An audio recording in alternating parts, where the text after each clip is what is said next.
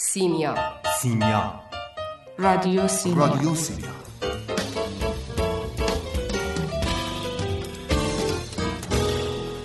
ادبیات؟ ادبیات مثل آب خوردنه. ادبیات مثل آب خوردنه.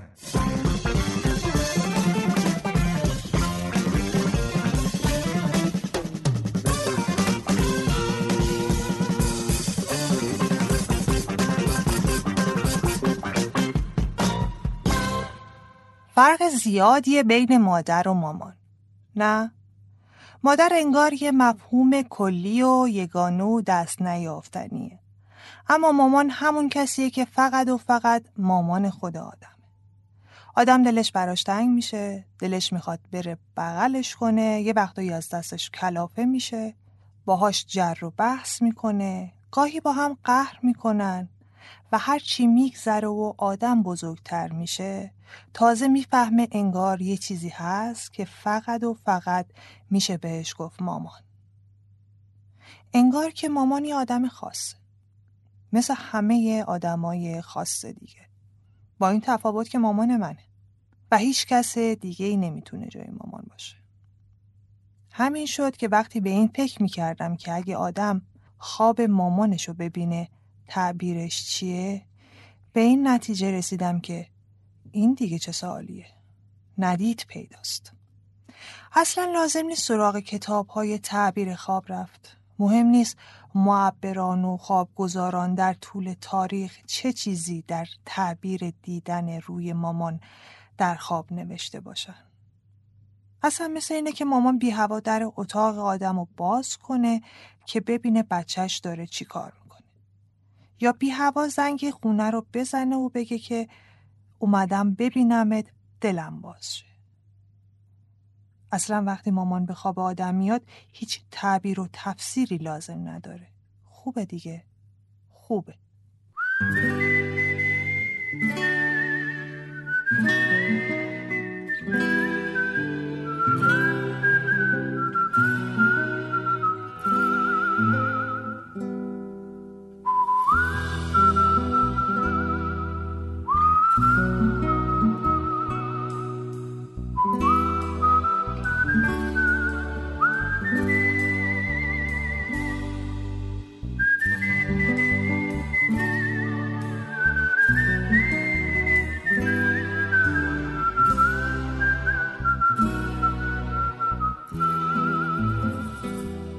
طبیعت مادر همه ماست و مادری طبیعی ترین حس عاشقان است.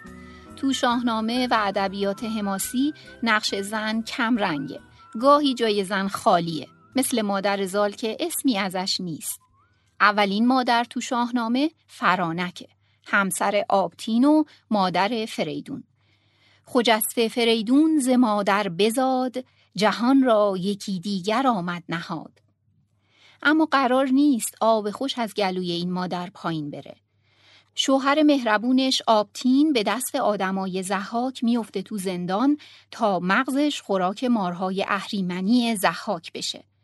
تازه بعد از خواب وحشتناکی که زحاک دیده هر جا نوزاد پسری پیدا کنن با بیرحمی تموم از بین میبرنش.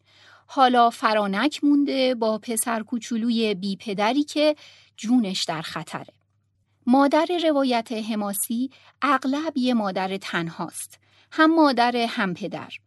مثل جریره مادر فرود یا تحمینه مادر سهراب. مادری که فرصتی برای آغوش و لالایی نداره. باید شبانه روز کشیک بده و به پای بچش باشه. برای همینه که فرانک فریدون رو میسپره به مردی که گاو افسانه‌ای همزاد فریدون تو مرغزار اونه. فرانک بدو داد فرزند را.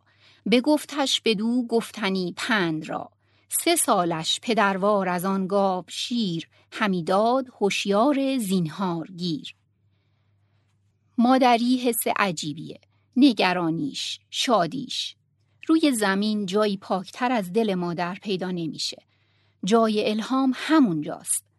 فرانک انگار بهش الهام شده که به زودی سر و کله سربازای زحاک پیدا میشه.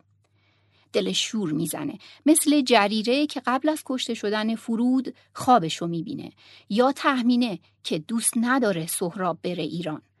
فرانک بعد از سه سال تصمیم می‌گیره به کوه البرز پناه ببره. که اندیشه ای در دلم ایزدی فراز آمده است از ره بخردی. شوم ناپدید از میان گروه. برم خوب رخ را به البرز کوه. فریدون سه ساله رو تحویل می‌گیره و سراسیمه خودشو میرسونه به کوه البرز. یکی مرد دینی بر آن کوه بود که از کار گیتی بی اندوه بود. فرانک بدو گفت کی پاک دین منم سوگواری از ایران زمین. بدان کین گران مایه فرزند من همی بود خواهد سر انجمن. ببرد سر و تاج زحاک را سپارد کمربند او خاک را. تو را بود باید نگهبان اوی پدروار لرزنده بر جان اوی.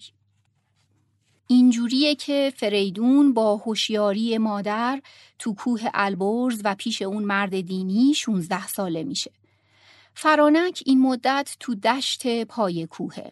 مراقب همه رفت و آمدهای مشکوک. مبادا خطری پسرش رو تهدید کنه تا اینکه چو بگذشت بر آفریدون دو هشت از البرز کوه اندر آمد به دشت. بر مادر آمد پژوهید و گفت که بکشای بر من نهان از نهفت بگویی مرا تا که بودم پدر کیم من به تخم از کدامین گوهر وقتش رسیده فرانک همه چیزو برای پسرش تعریف کنه. فریدون کلی برای پدرش قصه می‌خوره. می‌خواد بره به جنگ زهاک ولی مادر نصیحتش می‌کنه که اون جلاد کلی سپاه و جنگجو داره. تو باید صبر کنی تا قوی تر بشی. جز این است آیین و پیوند کین. جهان را به چشم جوانی مبین. بعدش کم کم فریدون قوی تر میشه و بالاخره بعد از کلی ماجرا بر زحاک پیروز میشه تو تمام این مدت بر این مادر چه گذشته نمی‌دونیم. خب یه حدسایی می‌زنیم ولی تو شاهنامه دیگه اثری از فرانک نیست تا روزی که فریدون پادشاه ایران میشه. فرانک نه آگاه بود زین نهان که فرزند او شاه شد بر جهان. پس آگاهی آمد ز فرخ پسر به مادر که فرزند شد تاجور. فرانک با شنیدن این خبر سر و تن میشوره و سجده شکر به جا میاره. کلی با خدای خودش راز و نیاز می‌کنه. بعدش یک هفته بین مردم چنان بخشش و نظری پزونی راه میندازه که دیگه آدم ندار ناچار پیدا نمی‌کنه. بعد یک هفته جشن و سور و شادی برپا می‌کنه و بعدش هم کلی هدایای نفیس و قیمتی برای شاه پسرش بار شطور می‌کنه و میفرسته. فرانک خیلی خوشبخته که مثل جریره و تحمینه داغ فرزند نمی‌بینه. مادری مثل طبیعت زیباست و ترسناک. رگبار تند بهاریش آدمو میشوره تازه می‌کنه. امان از سیلاب قصه هاش. امان از کویر سوزان دوری. من فکر می‌کنم همه ما با هر باوری یه گوشه امنی داریم. یه پرستشگاه باشکوه و اون خاطره آغوش مادره. از تو سخن از به آرامی. از تو سخن از به تو گفتن. تو گفتن.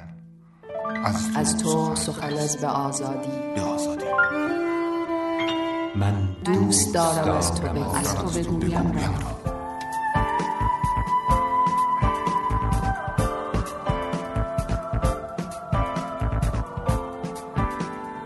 سیمیا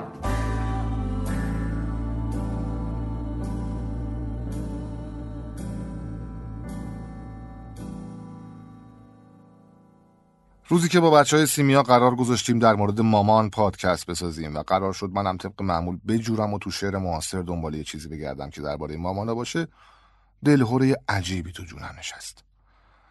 هر کسی که کمی منو می‌شناسه می‌تونه فلفور نقش بزرگ مادرم در تربیت منو بدونه. قبلا هم تو همین سیمیا راجبش حرف زدم. ولی قضیه از جایی برای من ترسناکتر شد که از لحظه اول نهایی شدن اپیزود مامان فکر من پیش شعر ایوای مادرم استاد شهریار بود.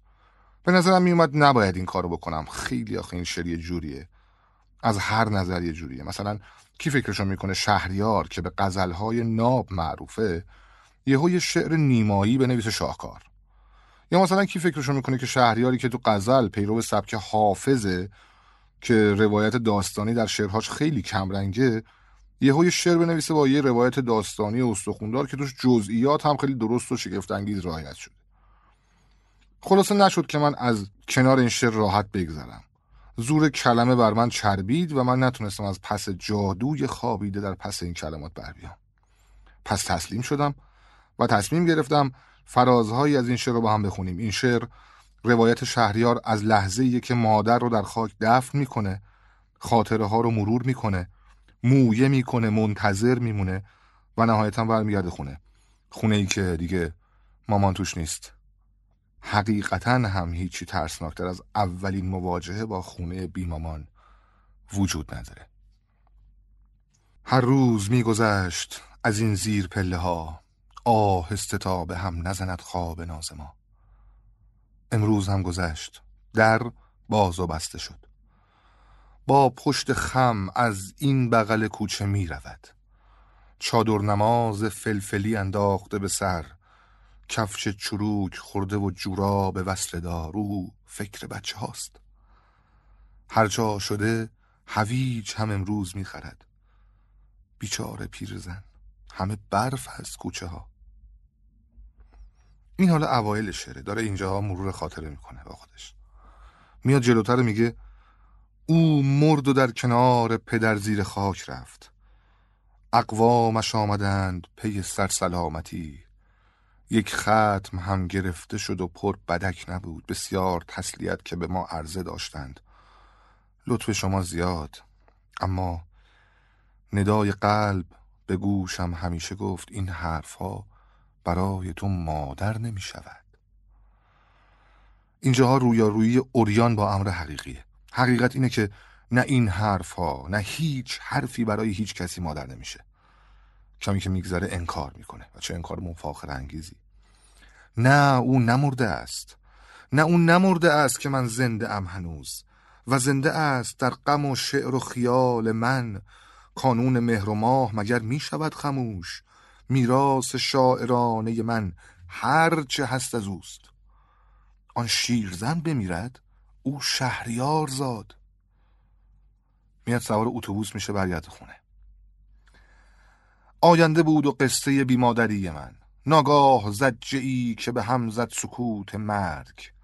من میدویدم از وسط قبرها برون. او بود و سر به ناله برآورده از مغاک.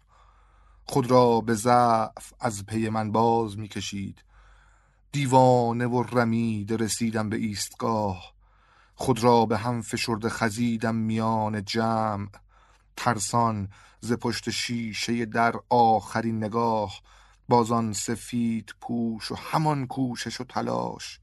چشمان نیمه باز یه صدایی داره اینو بهش میگه. از من جدا مشو. می آمدم و کله من گیج و منگ بود. انگار جیوه در دل من آب می کنند پیچید صحنه های زمین و زمان به هم. خاموش و خوفناک. همه می گریختند میگشت آسمان که بکوبت به مغز من. دنیا به پیش چشم گنهکار من سیاه. و از هر شکاف و رخنه ماشین. قریب باد. یک ناله ضعیف هم از پی دوان دوان می آمد و به مغز من آهسته می خلید باز همون صدا هست. تنها شدی پسر. حالا می‌رسه خونه. باز آمدم به خانه. چه حالی نگفتنی؟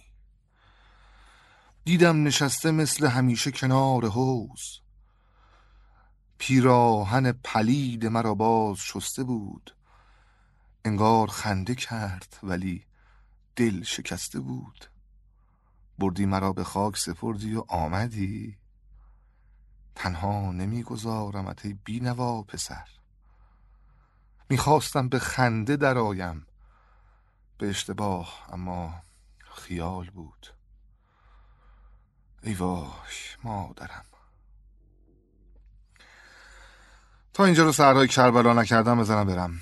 ولی قبلش یه چیزی بگم. اگه ماماناتون هستن همین الان بهشون بگین مامان تو خوشگلترین و مهربونترین مامان دنیایی. منم به مامان خودم میگم. مامان تو با شکوه ترین زنی هستی که تا حالا دیدم.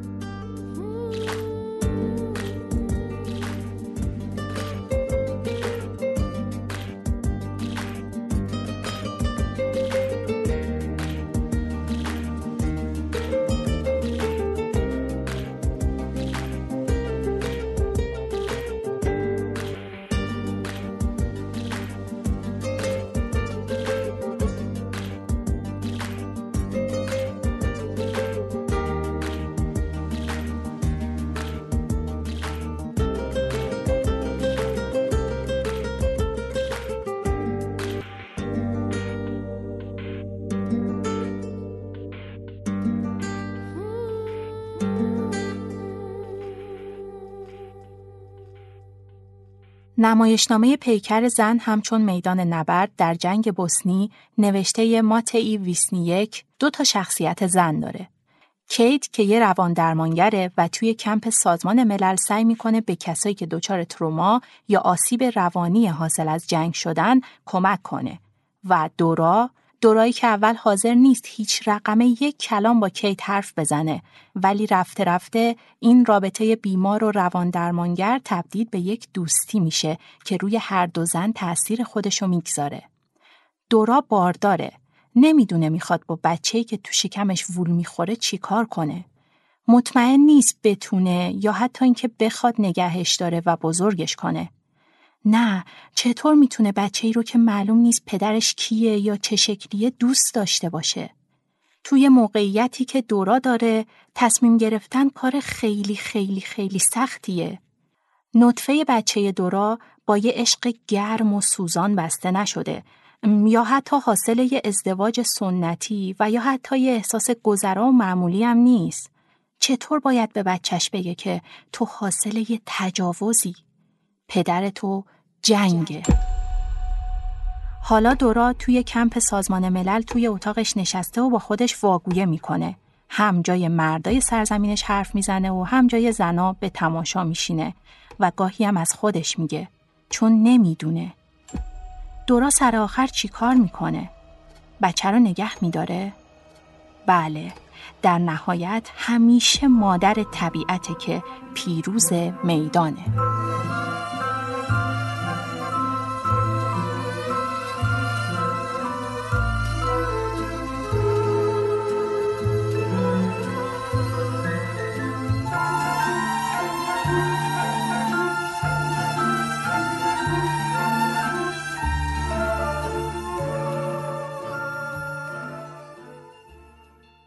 بالکان یعنی همین. یه انبار باروت احساسات. مردای بالکان مشروب خوردن و خوب بلدن. هر فرصتی برای عرق خوری تا پنج صبح قنیمته. یه هفته است ندیدمت دلم برات تنگ شده بود. بریم یه عرقی بزنیم. میرن و تا نصف شب مشروب می‌خورن. بعدش می‌تونن برگردن خونه و یه روبی با بچه هاشون باشن. یا با زنشون. زنی که تنها کارش بچه پس انداختنه. زنی که فقط بلده وقتی شوهر میاد خونه سرش داد بزنه. واسه همینه که شوهرم از اون ور دیر میاد و زود میره. صبح وقت خماریشه. برای زنم بهترین فرصت برای دعوا کردنه. شبا جرأت نمی‌کنه همه چیزو بهش بگه. شبا رگ غیرت مرده بالکان باد می‌کنه. می‌زنه به سرش و یه لیوان دیگه میره بالا. یا دوتا یا سه تا. مرد بالکان یهو دلش می‌گیره و پرسش های بزرگ ما بعد و طبیع حالشو می‌گیره. تو نمی‌تونی بفهمی من چی دارم می‌کشم ملوسم. زن نمی‌تونه بفهمه که مردش یهو دلش واسه قصه های اجدادیش تنگ شده. این دنیای زهرماری چقدر بیمعنیه؟ شبا بعد از اینکه یه دبیست بطری نیم لیتری آبجو با رفقاش بالا میره میشاشو گریه می‌کنه. اشکای مرزای اخلاقیشو. اشکای ناکامی بشریت و در برابر راز بزرگ کیهان. آخه همه این بازاریا دزدن به خدا همشون جون تو گلو بردارن اگه می‌خوای آبجوت خوب باشه باید خارجیشو بخری تازه اونم باید به پای قلابیش گیرت نیاد این روزا همه چی جعلی شده. واسه همینه که هیچ وقت این کشور درست نمیشه. از بس هممون دوست و جاهلیم دیگه. تاریخمون رو جل کردن آیندهمون رو جل کردن. دیگه امیدی برامون نمونده. آخرین قطارمون هم از دست دادیم. ما بی خانمانای اروپاییم. یه ملت کلی. هیچ وقت آزاد نبودیم. هیچ وقت یه حکومت درست و حسابی نداشتیم. هیچ وقت استقلال نداشتیم. هیچ وقت از دست کمونیسم خلاص نمیشیم. این کمونیسم بی پدر و مادر ما رو تو استخون گندونده. هیچ وقت ما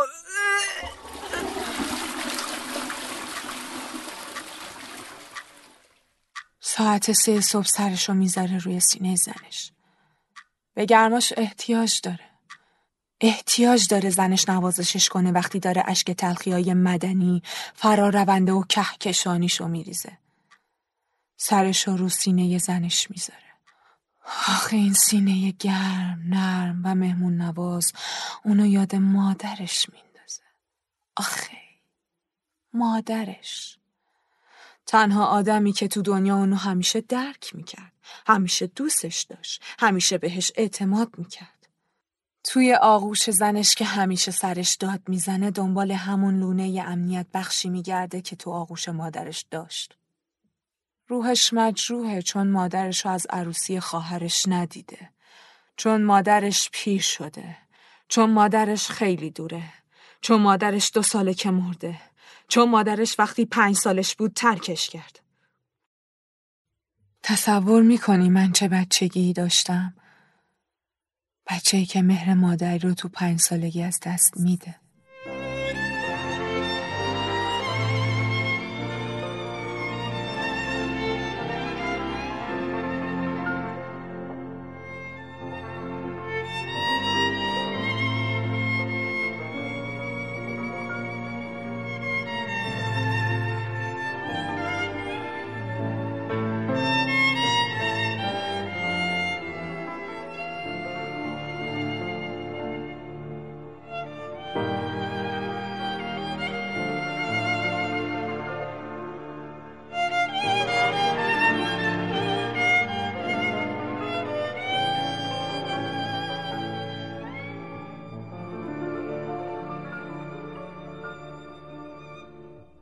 راستش داشتم بین متون قدیم ادبیات فارسی درباره موضوع این شماره سیمیا جستجو می کردم که به یه نکته جالب برخوردم. انگار بین شاعرای قدیم بعضیا بد جوری مامانی بودن. حالا نه اینکه مامانی بودن بد باشه ولی آدم از یکی مثل مسعود سعد سلمان دیگه انتظار نداره. خب مسعود سعد یکی از بدشانسترین شاعرای ایران بوده. این شاعر قرن پنجم سه چهار بار سر چیزای مختلف افتاده زندون. سر جمع نزدیک 20 سال از عمرش رو تو زندون گذرونده. خودش میگه به خاطر بدگویی اینون. الله علم. تو زندونم شعر می‌گفته. از زندونش نالیده، از شاه و درباریان تقاضای بخشش کرده. خلاصه که همچین آدمی نمی‌تونسته بچه ننه باشه. ولی خب آدمی زاده دیگه. سالها در التزام رکاب شاه بودن و از خونه و خونواده دور بودن و بینش هم هی زندون رفتن و اومدن ممکنه یهو آدم هوایی کنه و وسط یه قصیده در مدح شاه بزنه به سرش و یادش بیفته که ای من چند سال مامانم رو ندیدم. بعد همینجوری ببافه و ببافه و ببافه و فکر کنه آخه مامانم الان چه حالی داره از دوری من؟ در غم زال مادری که شده است از غم و درد و رنج من شیدا. نیل کرده رخش ز سیلی غم کرده کافور دیدگان ز بکا. یعنی آب مروارید آورده بس که گریه کرده. زار گوید همی کجایی پور که از غمت مرد مادرت اینجا. یکی نیست بگه خب خیلی ناراحتی ول کن خاروندن پاچه شاهی رو برگرد پیش مامانت. نگاه امیر خسرو دهلوی رو دیویست سال از تو کوچیکتره. ولی وقتی دلش واسه مامانش تنگ میشه یه نامه می‌نویسه تقاضای مرخصی می‌کنه میره پیش مامانش اینا مادر من پیرزن صبح سنج مانده به دهلیز فراغم برنج روز و شب از دوری من بیقرار سوخته داغ من خامکار. شاه اجازه میده بره مامانشو ببینه. یک مه کامل بکشیدم انان راه چنین بود و کشش آنچنان. بعد یک ماه که می‌رسه مرغ خزان دیده به بستان رسید تشنه به سرچشمه حیوان رسید. دیده نهادم به هزاران نیاز بر قدم مادر آزرم ساز. مادر من خسته تیمار من چون نظر افکند به دیدار من.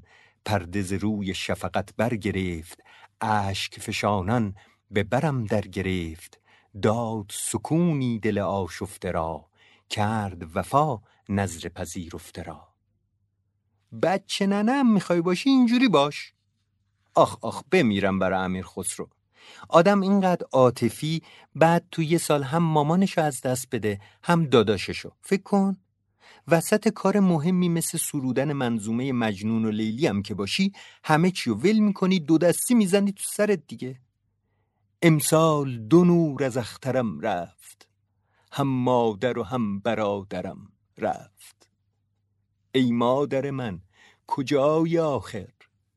روی از چه نمی نمای آخر؟ خندان ز دل زمین برون آی بر گریه زار من ببخشای.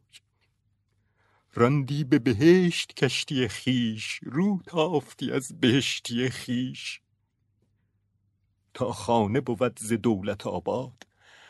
قدرش نشناسد آدمی زاد. یکی اینجوری یکی هم مثل خاقانی که باباشو تو کودکی از دست داده و مامانش بزرگش کرده یهو غرور نوجوانی میگیردش و بهش بر می‌خوره که نونش و مامانش داره میده. ای باز سپید چند باشی محبوس به آشیان مادر؟ خو کرده به تنگنای شروان با تنگی آب و نان مادر. شرمت ناید که چون کبوتر روزی خوری از دهان مادر. خلاصه کلی از خودش و خونه مادریش گله می‌کنه بعد انگار متوجه میشه چی داشته می‌گفته. با این همه هم نگاه میدار حق دل جانفشان مادر. میترس که آن زمان درآید کارند به سر زمان مادر. آفرین پسر خوب. ایشالله هیچ کی داغ مادر نبینه. ولی نمی‌دونم واقعا کدومش بدتره. اینکه آدم مادرش از دست بده یا اینکه زبونمدال مادر مرگ بچهشو ببینه. من که متاسفانه مادر نیستم اما گمونم دومی سختتر باشه. اصلا شاید به همین خاطره که ابوالفضل بیهقی تعبیر عجیب جگرآور رو به کار می‌بره برای مادر حسنک وزیر که بعد از شنیدن خبر مرگ پسرش مثل کوه وای میسته و کمرش نمیشکنه. و مادر حسنک زنی بود سخت جگرآور. چنان شنودم که دو سه ماه از او این حدیث نهان داشتند. چون بشنید جزعی نکرد چنان که زنان کنند. یعنی فریاد و فقان راه ننداخت. بلکه بگریست به درد چنان که حاضران از درد وی خون گریستند. پس گفت بزرگا مردا که این پسرم بود که پادشاهی چون محمود این جهان به داد و پادشاهی چون مسعود آن جهان. بیهقی اونقدر تحت تأثیر این حرکت مادر حسنک قرار می‌گیره که بلا فاصله یه قصه دیگه نقل می‌کنه. میگه وقتی حجاج یوسف لشکر کشید به مکه که خلافت از دست عبدالله ابن زبیر بگیره مادر عبدالله رفت زره تن پسرش کرد و بغلش کرد و بدون اینکه گریهزاری را بندازه فرستادش میدون جنگ اینجاست که باز بیهقی کفش می‌بره از رفتار مادر عبدالله و میگه در آخرین لحظه جوری با پسرش حرف می‌زد چنان که گفتی او را به پالود خوردن میفرستد. از اینا که بگذریم مادر همیشه سوژه خوبی بوده برای آدمای نصیحتگویی مثل سعدی که هی یادمون بیاره احترامش رو نگه داریم و از قرن هفتم خوراک تهیه کنه واسه کتابای درسی تا 700 سال بعد. جوری که از سال 656 هجری که گلستان نوشته شده تا الان شما کتابای درسی هر سالی رو نگاه کنین حکایت رو می‌بینی. وقتی به جهل جوانی بانگ بر مادر زدم. دل آزرده به کنجی نشست و گریان همی گفت مگر خوردی فراموش کردی که درشتی می‌کنی چه خوش گفت زالی به فرزند خیش چو دیدش پلنگفکن و پیلتن. گر از عهد خوردیت یاد آمدی که بیچاره بودی در آغوش من نکردی در این روز بر من جفا که تو شیر مردی و من پیرزن. از طرفی عرفا و صوفیان بودن که همیشه از آب کره می گرفتن چه برسه به مادر که اصل کر است. عطار در منطقه تیر حکایتی نقل می‌کنه که خلاصش اینه که یه بچه افتاد تو نهر و آب بردش. مادرش هم سراسیمه دنبالش. نزدیک بود آب بچه رو ببره تو مجرای آبی که می‌رفت تو آسیاب که مادر پرید و تخته ای رو که برای انحراف آب گذاشته بودن بیرون کشید. آب پس رفت و مادر جست زد بچه رو از آب گرفت و نوازشش کرد و شیرش داد. بعد عطار از این حکایت می‌زنه به مقصود خودش. ایز شفقت داد مهر مادران هست این غرقاب را ناوی گران. ناو یعنی جوی و آبراه.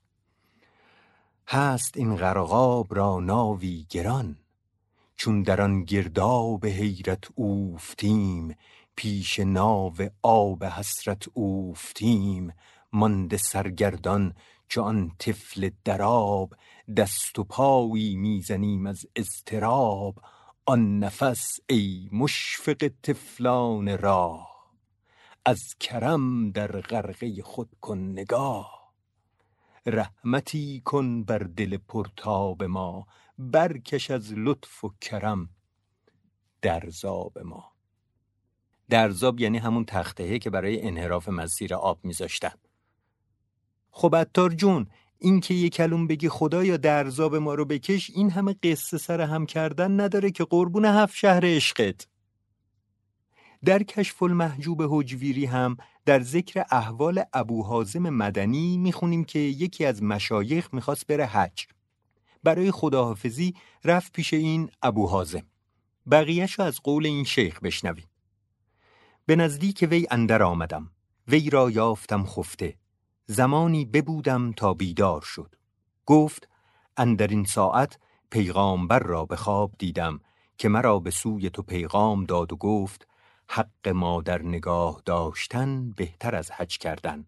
بازگرد و رضای دل وی بجوی من از آنجا بازگشتم و به مکه نرفتم.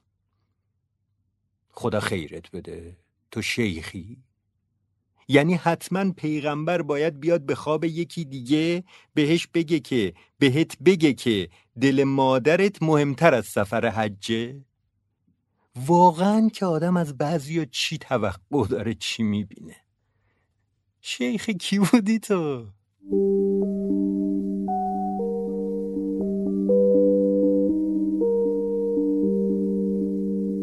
در آغاز کلمه بود. در آغاز کلمه بود. و کلمه نزد خدا و کلمه نزد خدا. سیمیا اسیمیا جادوی کلمه بود. و ادبیات مثل آب ادبیات. مثل آب خوردن ادبیات مثل آب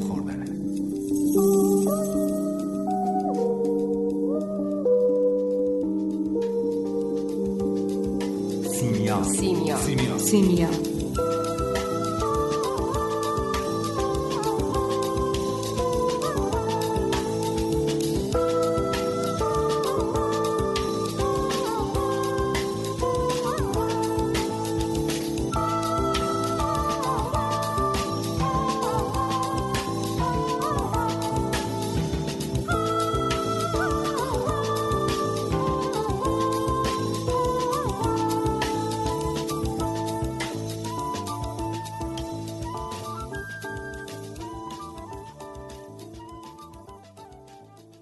وقتی قرار شد درباره مامان حرف بزنیم محسن رفت و اومد گفت تو که راحتی. دیگه چی می‌خوای از این بهتر؟ ادبیات داستانی پر از حضور مادراست هر کدوم از بچه ها هم برام از رمان ها و داستان ها هی نمونه آوردن. از مادر گورکی تا بیگانه کامو. ولی خب انگار همش یه جورایی برام غریبه بود. هی فکر می‌کردم آره درسته. توی خیلی از رمانای مادر پررنگ حضور داره. اما پس چرا هیچ کدوم برای من انقدر زنده و به یاد موندنی نیستن؟ اینجا بود که فهمیدم رابطه ی هر کسی با مامانش خیلی شخصی تر از این حرف هست. برای همینه که تا حالا نشده وقتی یه رمان می‌خونم یا فیلم می‌بینم مامان قصه برام بیشتر از یه شخصیت داستانی باشه. برای همین بود که رفتم سراغ گور به گور یعنی رمان گور به گور نوشته ویلیام فاکنر. به این رمان که رسیدم مکس کردم. به نظرم رسید مامانی که فاکنر توی این رمان برامون تعریف می‌کنه یه مامان داستانی واقعیه. خوبه. مامانی که بیشتر نبودنشه که اهمیت داره. در واقع گور به گور حکایت یه خانواده است. زن و مرد و چهار تا بچهشون. فصل اول مامان خانواده از دنیا میره و بقیه داستان حرکت مرد و بچه ها به طرف روستای زنه. چون وصیت کرده که هر کاری می‌خواین بکنین ولی توی روستای خودم دفنم کنین. حالا اهل خونه جنازه به دوش را افتادن که برن سمت روستا و به عهدشون وفا کنن بعد یه کارایی می‌کنن و یه اتفاقایی میفته که آدم میگه بابا اگه مامانتون الان خودش می‌تونست حرف بزنه می‌گفت پشیمون شدم ولم کنین اما خب شوهر و بچه ها هرچی هم که خسته میشن کم نمیارن و ناامید نمیشن و ادامه میدن. یادم وقتی داشتم رمان رو میخوندم چیزی که بیشتر از همه بهش فکر می‌کردم نه راوی ها بودن نه قصه نه حضور عمیق مرگ توی داستان که آدم رو وادار می‌کنه در طول مسیر بهش فکر کنه و حتی یه جاهای انگار باهاش مواجه بشه. و نه حتی ترجمه نجف دریابندری که به من کمک کرد بتونم راحت تر وارد دنیای داستان بشم. چیزی که بهش فکر می‌کردم این بود که یه مامان هر جای دنیا که باشه مثلا یه روستایی وسط نوشته های یه نویسنده آمریکایی یا هر جای دیگه انقدر مهمه که در نبودنش هم حضور قطعی داره. اینجوری میشه که پنج نفر آدم گور به گور که هر کدوم شخصیت متفاوتی دارن و خلق و خوی خاصی دارن و دنیا رو یه جوری می‌بینن حاضر نیستن از قولی که به مامان دادن بگذرن. قضیه ترجمه اسم این رمانم بامزه است. نجف دریا بندری یه جایی گفته اگه می‌خواستم عین اسم رمان یعنی ازایلی داینگ رو به فارسی برگردونم در بهترین حالت می‌شد همچون که دراز کشیده بودم و داشتم میمردم. وقتی یه مترجم خوش سلیقه باشه و برای کارش وقت بذاره به هر چیزی راضی نمیشه. نجفم به یه ترجمه دم دستی راضی نشده و بین تمام جمله ها و عبارت ها فکر کرده کوتاهترین چیزی که می‌تونه معنا و مفهوم عنوان اصلی رو به بهترین شکل بیان کنه اصطلاح گور بگوره. ما قبلا از این ترجمه های به یاد موندنی زیاد داشتیم. مثلا ترجمه احمد کریمی از رمان سلینجر که ناتور دشت رو ناتور دشت انتخاب کرد. یا مثلا آوای وحش جک لندن که همیشه فکر می‌کنم چه ترکیب زیبا و دلفریبیه. گور به گور فاکنرم به نظرم یه همچین چیزیه. حالا از مامان دور نیفتم. هنوزم فکر می‌کنم درسته که مادر نقش مهمی در ادبیات داستانی داشته اما مامان یه چیز دیگه است. یه دونه است برای هر کسی حتی برای هر داستانی.